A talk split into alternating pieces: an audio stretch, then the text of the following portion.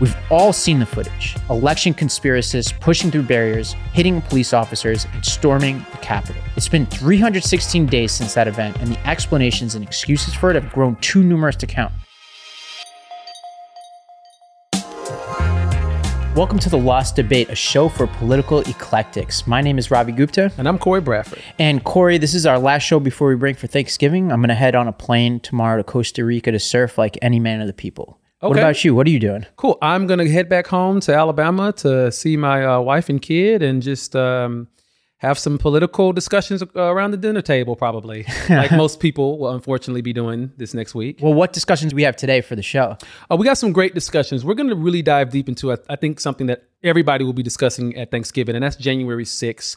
Uh, it was this huge event at the Capitol, and there's all sorts of back and forth about what it really was. Obviously, there's a lot of political, you know, disputes between what it really was, between the left and the right, and you know, we, we're going to talk a little bit about that, go into some really, you know, deep dives on that particular subject. And one thing that everybody's talking about is this House vote to censure Paul Gosar, the congressman from Arizona, who shared this really terrible, poorly made uh, video depicting him killing Congresswoman AOC. And now he has been officially punished for it in the House of Representatives. Uh, Ravi, I mean, what's going on with the GOP House? Yeah, I, I confess that I had to watch the video multiple times to see the instance where he's killing AOC. It real moves so fast. It's an Yeah. anime video. I doubt he made it. It's probably his staff. Yeah. I doubt he's watching anime. and do I think that people are going to watch this video and that's going to motivate them to kill AOC? Probably not. But I don't know what motivates people to kill anybody, right? And I think we should be really careful about this kind of stuff because the Capitol Police has said that there are more threats to members of Congress today than there have ever been before. And so for for this, it's everybody should be cautious. They should be courteous to their colleagues. And I think we should overcorrect in moments like this and say, all right, anything that could even be close to inciting violence against colleagues in any workplace, by the way, Yeah. but especially in the House, we should we should just pull that and apologize. And it's confusing to me as to why that's not what he did. Yeah, I know, I know one thing here on this show that we don't like to get into is like the both sidesism. But I know there will be a lot of people on the right that says, "Well, what about Kathy Griffin when she, you know, had that real explicit photo of her, I think, trying to like behead Trump or something like that?" And, Right. You know, what about things like that? But it's like Kathy Griffin's not a House representative. She's also wrong. Yeah, of course. She so is wrong. why is it so hard to say it's wrong and she should yeah, apologize? and I think Yeah. uh, I would believe that a lot of people on the left said she was wrong. Yeah. that they don't promote that kind of violence. And I don't think I've seen anybody from the Democrat side who's a sitting politician, whether on the state level, federal level, that actually called for active violence against another member of Congress. I just haven't seen it. I mean, if somebody could show me examples of and, it, and if know, they exist, they're wrong. That's the Of course. that's the point. Of if, course. if they exist, they're wrong, and it should just be a quick apology and move on. Exactly. And he knows he was wrong. You want to know why he knows he was wrong? Because he pulled the video down now twice and reposted it. pulled it down twice. Yes. Uh, and so for me, he knows it's wrong. Just what I would ask of people at home is just to forget his Congress for a second and just think of it as any workplace, like Yeah. Dunder Mifflin or something. And people are making anime videos killing each other uh, of themselves, killing their coworkers. Yeah. It's absurd, Yeah. Mm-hmm. right? And I know this is Congress where people debate issues and like there's it's a, it's a little bit more adversarial, but keep it about the issues, right? Like this is just it, anybody in any normal facet of American life would look at this and say it's nuts. Yeah. Uh, and this is a guy who uh, has like you might not know him, like people at home are. It's not a household name. No. This is a guy, if you remember, who six of his siblings Mm-hmm. did a campaign ad saying, "Don't vote for my brother." Wow. Six, six of his siblings. I He's also a revisionist when it comes to both Charlottesville and January Mm-hmm, 6th. So he has a lot of dangerous ideas, Mm-hmm, and he's not even popular within his own family. All of this to say is this is a nutty guy. Mm-hmm. And for those people who are so fixated on AOC, who they think is in the fringe, this is a Mm-hmm. debate I have with my brother, who's a, a, a Republican, a lot, is there's a certain kind of fringe on the right, Mm-hmm. and we'll get to this later in this episode, that is of a whole different variety. for sure. Yeah. It's a whole different beast. Let's take a quick look at what AOC's response was to this whole, you know, mess. What is so hard about saying that this is wrong? This is not about me. This is not about Representative Gosar. But this is about what we are willing to accept. I mean, I disagree with AOC on a lot of issues. She's kind of far to the left of the spectrum for me, a little too far left of the spectrum for me, but I 100% agree with her here. Right. I mean, what is so hard about members of the GOP actively saying it's wrong to call for violence against people who politically are different from us? Yeah, or like, and they'll say, "Well, we weren't calling for violence in this video." Just say, "Look, this was a, at best a tacky video Mm-hmm, that was uh, that was a mistake, right? That you apologize for things like that, and at worst, it was inciting violence. And even if you don't think that that that was his intention, of the people making the video, right? I can't get in their heads. Mm-hmm. It's just a, a stupid video. Just say, "Look, it was dumb. Mm-hmm. I didn't mean to to cause violence." And I'm taking it down, and I'm going to keep it down, right? Which we he said he- at some point he he, took it to do. down, and then he put it back up. Yeah. So it's totally disingenuous. There's a sense that you're you're not a real man. You're not a you know strong person if Mm-hmm. you apologize. That's the sort of the ethics or the politics of the day. And it's just I agree. Just take it down and move on. Like Yeah. it's that simple. Yeah, Gosar refuses to apologize, said this was a gross mischaracterization of the video. And he said this video was a symbolic portrayal of the fight over immigration policy. This isn't 1801 anymore. We don't go to duels with political people that we disagree with. And so I think, like you said, he just needs to get over it, apologize, move on. And to the GOP, stop threatening violence against people who are different from you politically speaking, because it just doesn't help your cause any.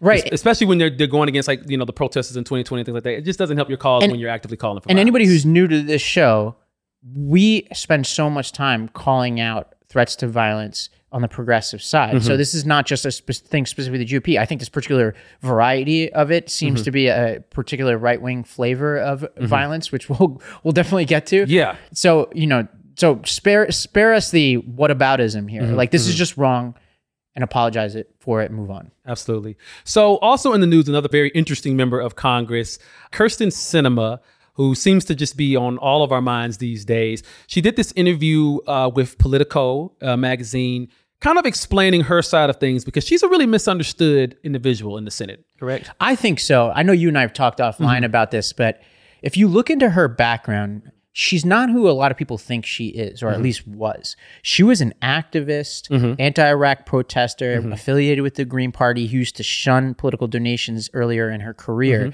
She grew up, I think, in very rough circumstances. That's there's it's it's unclear whether this is true or not. It hasn't been verified, but she she says that she grew up in an abandoned gas station. Oh, wow. She was a Mormon who left the church. Mm-hmm. Uh, she's got a super eclectic background. Sure. And somewhere along the way, she went from being a sort of Naderite, left wing Green Party candidate to what feels like a moderate today, Yeah. centrist. But every time she, the rare moments like this when she does an interview, Mm-hmm. it, she sounds, she just sounds kind of different. Like she's Yeah. marching to the beat of her own drummer. That's my take on her. One of the interesting things that I saw in this interview was they asked her early on, like, you know, there have been people in the Arizona GOP saying, hey, why don't you just join our side already? Yeah. It seems like. And the U.S. you're kinda- Senate, even Senator Yeah, Thune, said, exactly. admitted on record saying Yeah. he's trying to recruit her into the GOP. And she said, no, why would I do that? So she seems to be a proud Democrat. But I think she's also just saying, like, you know, why can't we disagree with each other without saying we're on the other side? Like, why can't we have these debates about policy without saying, oh, you're holding up progress? Maybe she has some legitimate concerns about Build Back Better and these different things that she's been kind of fighting against a little bit. Yeah, critics of her will say, well, you're an elected official, you're a public figure, and it's incumbent upon you to be transparent mm-hmm, and say, mm-hmm. all right, here's what your concerns are, and here's why you're concerned about it. One thing I learned in this article, though, is that although she's not been very public about her concerns, some of her colleagues in the Senate had uh, positive things to say about her and say she's transparent behind the scenes. Like Yeah. Elizabeth Warren, for instance, went Yeah. on record in this article. I was very surprised by that. Yeah. But there was one thing she said in this article, and I'm going to quote this because I found it really interesting.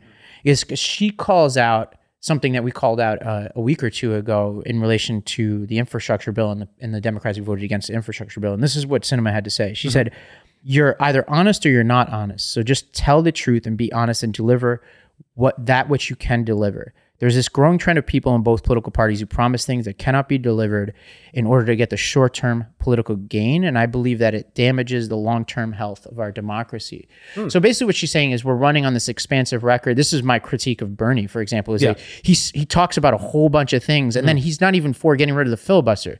So I'm like, you're going to you're gonna pa- you're gonna find 60 votes to basically you know have Medicare for all, for example. Like I don't get it. It's not going to happen. yeah, It's and so. I'm I'm with her on this particular piece here. Yeah, I mean that quote in general just makes me think differently of her because there has been this mainstream media narrative on her that she is just an obstructionist, that she's just a contrarian for contrarian's sake, and that she's just holding up progress.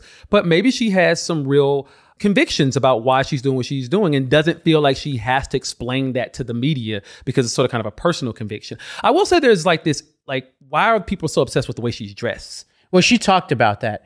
whenever I look at politicians, especially like you know male politicians, they're always in these like nice suits and they're tailored with the nice ties, and Yeah. you know you know the uh, a lot of female politicians feel like they have to dress in a super conservative way, but she comes in there with like you know like sweaters on and stuff. Like she comes in there looking so crazy, and I'm just like, I like that. But one thing that's really important is that she's lumped together with Manchin all the time. Yeah, and I think they're so different. I think they're very different. You know, Manchin comes from West Virginia Yeah. where he kind of has to be like yeah, that. there's this sports term wins over replacement. Mm-hmm, and there's, you know, you could say votes over replacement. Manchin is the most valuable Democrat in the sense that if Yes. there is no Joe Manchin, there is no Democratic senator from West Virginia, Yeah. Mm-hmm. whereas she's different.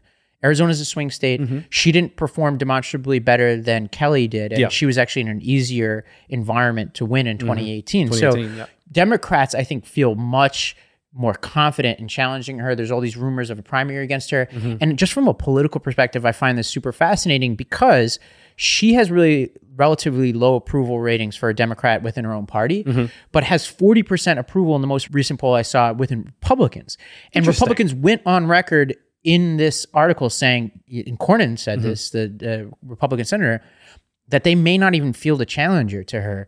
So, so Yeah. if she's going to lose, it's going to be to a Democrat, to a Democrat. primary. And it's interesting because Arizona is a politically eclectic state. I mean, a lot of Republicans voted for Kelly just because they were so pissed about what Trump said about McCain, you know, and so and because Kelly was a national hero, being an astronaut and all. So maybe she has a pretty good, you know, chance of getting reelected there if, If she have- can get through the primary. if she can get through the primary, and it depends Yeah. on who they run against her, right? Right. But uh, that'll be very interesting. Well, speaking of strong women, let's talk about this possibility that women are going to be drafted into the military. This is really super interesting. So there was this bill that just got passed in the House, correct? Yep, the National Defense Authorization Act. Mm-hmm, Yeah. And basically, it's like saying that women are now going to have to be required to sign up for selective services. Yeah. So the draft, essentially, which Yeah. hasn't really been haven't had it for a meaningful in anybody's life Yeah. Mm-hmm, since the 70s. It it was ruled in the 80s that you uh, that women uh, could not register for the Mm-hmm. draft because they couldn't they weren't eligible for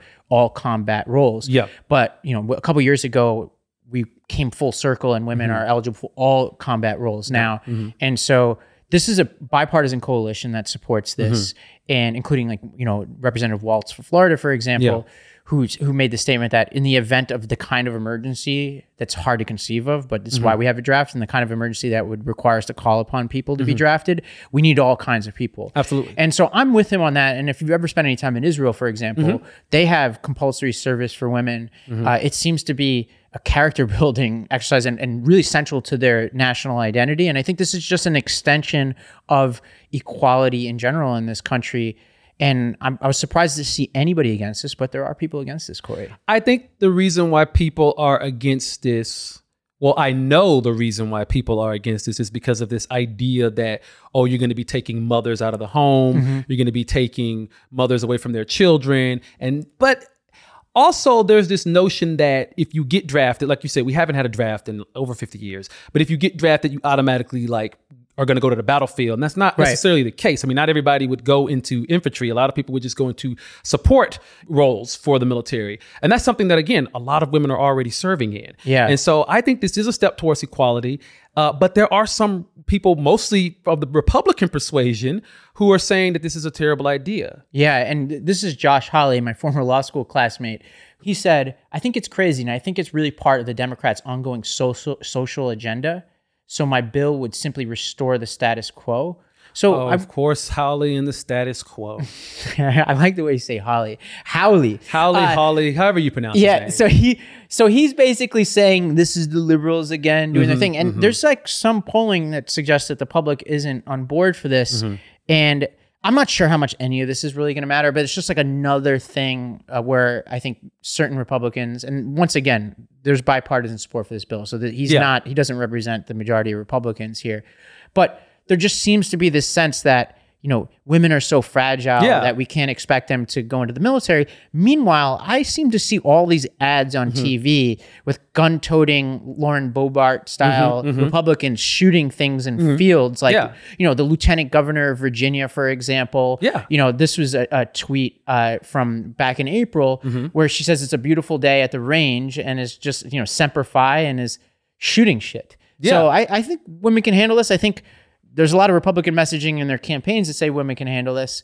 And this is where I'm just like, all right, let's just move on. This shouldn't be a big issue. Yeah, I think everybody should have to serve their country in some capacity, and if this is the road to that, then I'm totally for it.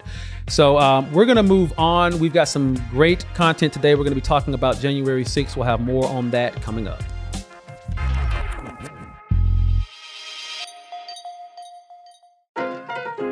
What? What? What's actually happening? What's actually happening? I try to go out of my way to understand the views of others. And I actually host a podcast that explicitly is devoted to that purpose. And on that show, I've interviewed conservative governors, operatives, and even my own Trump supporting family members, my brother. And I've made it my purpose to find common ground with people. That's why we even started the Lost Debate. But the storming of the Capitol on January 6th and the attempt to rewrite the history of that day has broken something inside of me. It's made it impossible for me to find common ground with anyone who excuses the insurrection or the lies that gave birth to it. And on that issue, I draw a line in the sand. A bedrock principle in my life is personal responsibility. I was taught from a young age to take responsibility for my actions. That means if I fuck something up, I own it and do my best to do better. And as a school principal, I built that value into the foundation of our entire approach to teaching children. And conservatives used to be the party of that ethic. As Reagan once said, quote, we must reject the idea that every time a law is broken, society is guilty rather than the lawbreaker. It is time to restore the American precept that each individual is accountable for his actions. I often wonder what Reagan would say about his political progeny. We've all seen the footage election conspiracists pushing through barriers, breaking windows, hitting police officers, and storming the Capitol. It's been 316 days since that event, and the explanations and excuses for it have grown too numerous to count. The narrative has changed so much that I wonder at this point whether apologists for that day even remember the various explanations that they've given. But let's look at those explanations anyway. Let's start with Biden's victory and Trump's persistent claims of election fraud. Tucker Carlson even acknowledged that Sidney Powell, Trump's former lawyer, provided no legitimate evidence of fraud. So that's a long way of saying we took Sidney Powell seriously. We had no intention of fighting with her. We've always respected her work. We simply wanted to see the details. How could you not want to see them? So we invited Sidney Powell on the show. We would have given her the whole hour. We would have given her the entire week, actually, and listened quietly the whole time at rapt attention. That's a big story. But she never sent us any evidence, despite a lot of requests, polite requests, not a page. When we kept pressing, she got angry and told us to stop contacting her. When we checked with others around the Trump campaign, people in positions of authority, they told us Powell has never given them any evidence either. And Trump's own attorney general, William Barr, claimed there was no evidence of widespread voter fraud. Mitch McConnell even acknowledged Biden's victory on the Senate floor. Many of America's longstanding norms were broken after Biden's election, but it seemed for a second that our tradition of a peaceful transfer of power would hold up. Trump's legal team had lodged 62 lawsuits, and all were unsuccessful except for one insignificant case. Trump's efforts even prompted scorn from his own judicial appointees. Judge Stephanus Bibas, a Trump appointee, threw out one of Trump's biggest election lawsuits in Pennsylvania, arguing, quote, calling an election unfair does not make it so, and called out Trump, saying that he failed to offer neither specific allegations nor proof of fraud. But Trump refused to give up, consistently tweeting to the masses that the election was stolen and that fraud was rampant, and he was sowing distrust in our democratic process. Some of his most loyal supporters backed him up, like Senator Josh Hawley from Missouri. This is my opportunity to stand up and say something, to stand up and point out that there were irregularities in this election, that there was fraud. Nobody disputes that, by the way. And at this point, it was clear that animosity about the election results were starting to boil over. On December 19th, Trump tweeted that big protests were planned in DC on January 6th and that his supporters should quote be there, will be wild exclamation point. And when the rally was finally underway, Trump repeated baseless voter fraud claims before encouraging supporters to fight like hell and march to the Capitol. And not long after that, violence broke out at the Capitol. And the immediate condemnation of these actions were ubiquitous. Party leaders from both sides of the aisle denounced violence and destruction. Even those who challenged the certification of Biden's victory only a few hours prior were vexed by what had taken place at the Capitol. The violence, the lawlessness, and siege of the halls of Congress are abhorrent and stand as a direct attack on the very institution my objected my objection was intended to protect the sanctity of the American democratic process.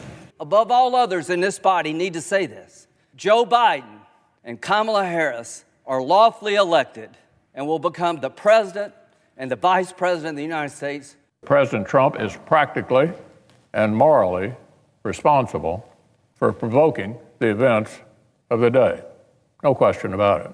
The people who stormed this building believed they were acting on the wishes and instructions of their president. In the day after the insurrection, Ted Cruz, one of Trump's most ardent supporters, called on Americans to, quote, come together and put this anger and division behind us. Saw a terrorist attack on the United States Capitol. It was despicable. It was an assault on, on the citadel of democracy.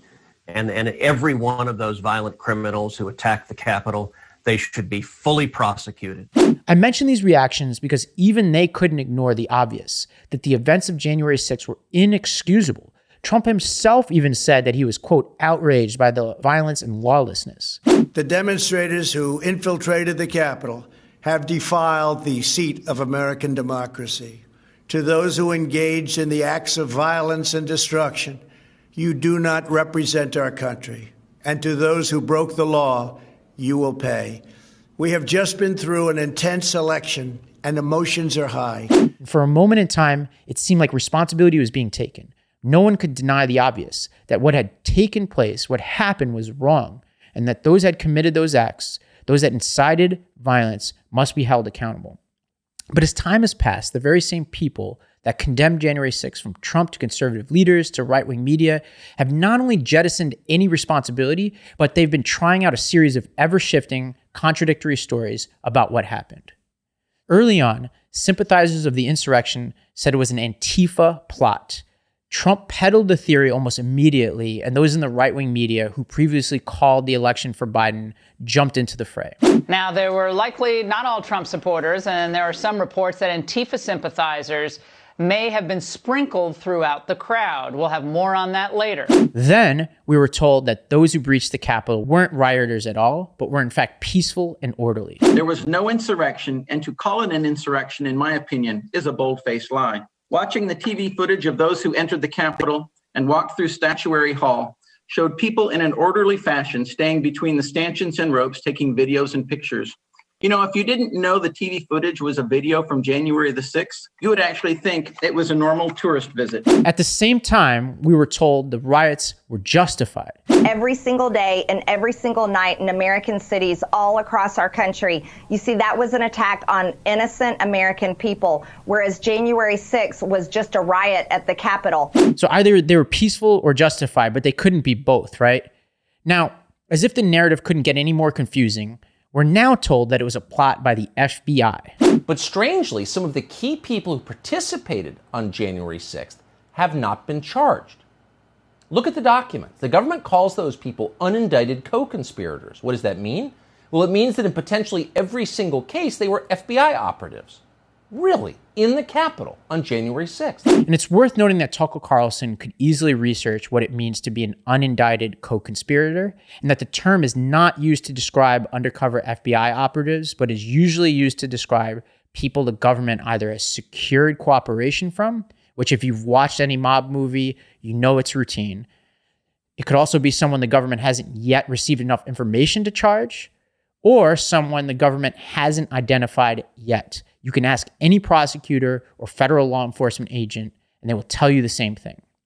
The forces peddling those lies don't care about consistency. All the misinformation has worked to discredit Biden's victory and minimize the significance of January 6th. A recent CNN poll found that 78% of Republican voters believe Biden was not legitimately elected. It's become a near requirement for candidates running for office around the country to either wholeheartedly endorse the lie or to flirt with it. You truly believe that the election was stolen? Uh, I believe that there was massive fraud in this election. So when it's all said and done, when the work is complete, by removing the fraud, Donald Trump won. There's no question, and it's been ri- widely reported that there was widespread fraud and irregularities across this country. That's why, as critical as I am of progressives on this show, and although I am a political eclectic with deep frustrations with elements of the left, I reject this both sidesism. That's what separates us, the show and this company, from many of the critics of the left on these platforms because I believe that the twin lies and the dangers about the supposedly fraudulent 2020 November election and the January 6th insurrection continue to be a danger to the core of our democracy that supersede all issues. We can't come to the table to work out disagreements over tax policy, the size of government, CRT, abortion, or anything if we don't have a democracy. You can't build a great house on a bad foundation. So I ask everyone to remember what Reagan said about responsibility. Every individual is accountable for their actions. Compare that sentiment to the January 6 apologists and revisionists, the false equivalencies, the deflections, the trolling, the obsessions with the inconsistencies of their opponents. What would Reagan think of them now? I bet he'd be as alarmed and as ashamed of those people as I am.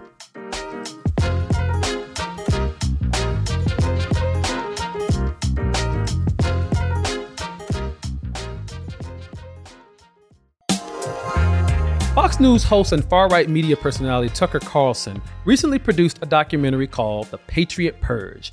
This three part film combines news footage, first person interviews, and anecdotal evidence that alleges that the breach on the U.S. Capitol on January 6 was just a peaceful rally that got hijacked by government operatives in order to frame Trump supporters as domestic terrorists. Sounds like a crock of horse shit if you ask me, but let's get real. Our government has tried some shady shit in the past to push certain agendas. So, against my better judgment, I decided to watch Tucker's doc to see just how he manages to twist an event we all saw with our own eyes into a deep state conspiracy. This is my review of Patriot Purge. I'm so sorry. Patriot Purge begins with the imagery of the September 11th terrorist attacks and the march to the war on terror. The media and the national security state used exaggerated threats and outright deception. Contacts between Al Qaeda and Saddam Hussein's regime, there are others. To associate certain ideas with certain events. 9 11, the Saddam Hussein weapons of mass destruction. I actually agree with Tucker on one of his main points here. The US government and the media did, in fact, lie and mislead us about weapons of mass destruction in Iraq in order to spark war. But that's been a left wing talking point for almost 20 years. Where was Tucker back in 2003? Oh, wait. Tucky was on CNN's Crossfire, beating the drums of war and pushing all the right wing talking points that got us into Iraq. But flash forward to today, Tucker is bringing up this misinformation around 9 11 to imply that instead of targeting foreign Muslim extremists, the new war on terror is against right wing patriots. Now, comparing Trump supporters to Al Qaeda and sympathizing with Saddam Hussein is a little weird, but that's exactly what Tucker is doing here. Tucker also highlights how left wing media often unfairly equates the harm caused on January 6 to 9 11. In the years after 9 11, I would like to see January 6th is burned into the American mind as firmly as 9 11. No external terrorists ever did this to us. We've never worried like this, even after 9 11. January 6th was worse than 9 11. Now, I agree. That's a total false equivalence. Tucker also makes the point that there's been a lot of mainstream media bias over the severity of January 6. One example is the death of Officer Brian Sicknick, a Capitol police officer who died a day after the January 6 riot. Initially, cable networks reported that the rioters beat him to death with a fire extinguisher. A rioter hit Officer Sicknick in the head with a fire extinguisher. Hit in the head with a fire extinguisher. Bludgeoned with a fire extinguisher. There's just one problem with this story it never happened. But we come to find out he actually died as a result of two strokes. Granted, these strokes could have been brought on by fighting off a fucking mob for hours on January 6th, but it's true that they didn't beat him to death. So Tucker highlights some real media misinformation on the reporting of January 6th. But instead of stopping there, he launches into a conspiracy laced rabbit hole that even makes Behold a Pale Horse look reasonable. So let's debunk some of the most outrageous claims. Bullshit claim number one. These January 6 protesters had a legitimate claim to protest. Okay, no. This was a Stop the Steal rally for an election that wasn't stolen. Donald Trump lost the 2020 election.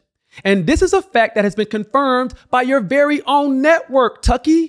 Fox News decision desk can now project that former Vice President Joe Biden will be elected the 46th President of the United States. Tucker also completely glosses over the fact that Trump himself was the main instigator of the January 6th riot. Bullshit claim number two that numerous January 6 protesters are being held in Guantanamo Bay like conditions and being deprived of constitutional rights. America is not a place where you hold people for months in solitary without charges. This is what Guantanamo was set up for, for Al Qaeda terrorists who were not U.S. citizens. In fact, only 37 of the 650 Jan 6 protesters arrested are currently being held in a D.C. jail. Granted, the jail they're being held in is pretty shitty. But that's because it's a quintessential American jail. I'm so glad Tucker is all of a sudden passionate about prison reform. Maybe his next documentary should be about the half a million people who are currently incarcerated because they can't afford bail or were denied it. These Jan Sixers have lawyers, crowd funds to help pay for those lawyers, and due process. And there's no evidence that any of them are being waterboarded in order to find the location of Nancy Pelosi's laptop. Bullshit claim number three. None of the true conservatives at Jan 6 were really white supremacists. January 6th was just, you know, mom and dad who were mad about what they saw to be an election that they thought was unfair, rigged, fortified, stolen. It doesn't matter what you say it is. They were just angry, and a lot of them just got caught up in the front lines of chaos. Tucker describes them as middle aged Trump supporters who just got caught up in the moment. Interesting. So, what do you make of Scott Fairlamb? A former MMA fighter who was recently sentenced to 41 months in jail for assaulting a police officer during the Jan 6 riot. Months earlier, Fairlamb messaged Congresswoman Cori Bush saying, quote, I wish someone would put a knee on your neck for spreading lies, hashtag white lives matter. Was he just caught up in the moment then, too? Tucker goes on to completely dismiss the threat of white supremacy in America. While the truth is, white supremacy based terrorism in this country is higher than it's ever been in my lifetime. From Dylann Roof, who in 2015 killed nine black churchgoers in South Carolina, including a sitting state senator, to Patrick Wood Crusius, who in 2019 killed 23 people, mostly Latinos, at a Walmart in El Paso. Crusius cited the replacement theory, the idea that white people are being replaced by non whites, as a motivation for his attack. And Tucker actively pushes replacement theory on his show. I know that the left and all the little gatekeepers on Twitter become literally hysterical if you use the term replacement, if you suggest that the Democratic Party is trying to replace the current electorate, the voters now casting ballots, mm. with new people, more obedient voters from the third world but they become hysterical because that's that's what's happening actually. Let's just say it that's mm. true. He is literally responsible for spreading the type of racist propaganda that leads to sectarian violence in America and has the fucking nerve to try and convince us that white supremacy terrorism isn't real, that it's all a hoax perpetrated by a mostly white US government? Are you fucking kidding us? This leads us to Tucker's titular bullshit claim. The Patriot Purge in question. Tucker theorizes that the FBI, following orders from a mysterious permanent government class, actually planned the events of January 6 in order to round up what he calls legacy Americans and purge them from our military and society. First of all, legacy Americans? Like, what is that? Like, my family has been in this country against their will since the 18th century. So I'm a legacy American too, right, Tucky? There is no evidence to support this outrageous Patriot Purge theory. Only 5% of the 650 Jan 6ers who were arrested are even still in jail. The Department of Justice incarcerated only those deemed dangerous, like the ones affiliated with far right groups. And as for a military purge, according to the Washington Post, six active members were prosecuted for attending January 6, and only one of them was actually discharged from service. That one was Army Sergeant Timothy Hale Cusanelli, who has been known to rock a Hitler stash and made violent anti Semitic threats to his friends. Look, I know not every Jan Sixer is a white supremacist, they're not all terrorists. But if they were motivated to protest that day, then they all have one thing in common. They were motivated by a lie. There's no question that the Capitol rally on January 6th was an attempt to overthrow the 2020 election. So, why are Fox News and Tucker Carlson trying to flip the script? Why is the network that spent over a decade pushing the lies that got us into Iraq now pretending that they disagree with that war and using it to frame this ridiculous narrative about the FBI orchestrating Jan 6? It's simple. After the election, Fox slumped in ratings and lost viewers to more far right sources like Newsmax and OAN. So now, Fox has to move even further to the right in order to compete. And that means they have to peddle inexplicable conspiracy theories to cater to a radicalized base that's growing more and more delusional by the day. In fact, Fox News saw a bump in ratings this past June when Tucker first began laying the foundation for his Patriot Purge theory. Ultimately, with this documentary, Tucker has thrown out any last vestige of legitimacy. And he's playing with a very dangerous message that Americans should not trust our electoral process or the peaceful transfer of power. And that's literally what democracy is. That's what makes America America. And that's the legacy that's actually worth defending. So, Cory, I think it was really important that we did what we just did, which is revisit January 6th, not because we want to keep revisiting it, because there's a certain segments of society who not only can't seem to to get over it. Mm-hmm. I want to tell a completely false history about it, and this is personal. Yeah, absolutely, absolutely, and it's definitely something that people are going to be talking about for you know a long time now. And I'm glad that we took a good you know look at it, a very in depth look at it, and I hope people got something from our discussion on it today. Yeah, and if people have ideas of other parts of January 6th to cover, or if there are other myths like this that you're dealing with out there, we'd be happy to dive into them. Absolutely. Well, we want to thank everybody for watching us. Make sure to subscribe to our YouTube channel. Everybody have a great Thanksgiving. And also, if you listen to our podcast, make sure to go over there and drop us uh, a little rating. You know, give us some five stars, but only if you're going to give us five stars. Otherwise, don't don't even rate us. But we'll see you guys after the holidays.